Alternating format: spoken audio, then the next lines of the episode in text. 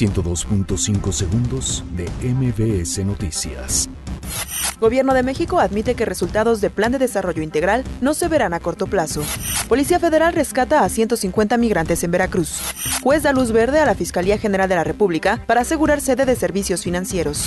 Juzgado frena orden de aprehensión contra Carlos Romero de Champs.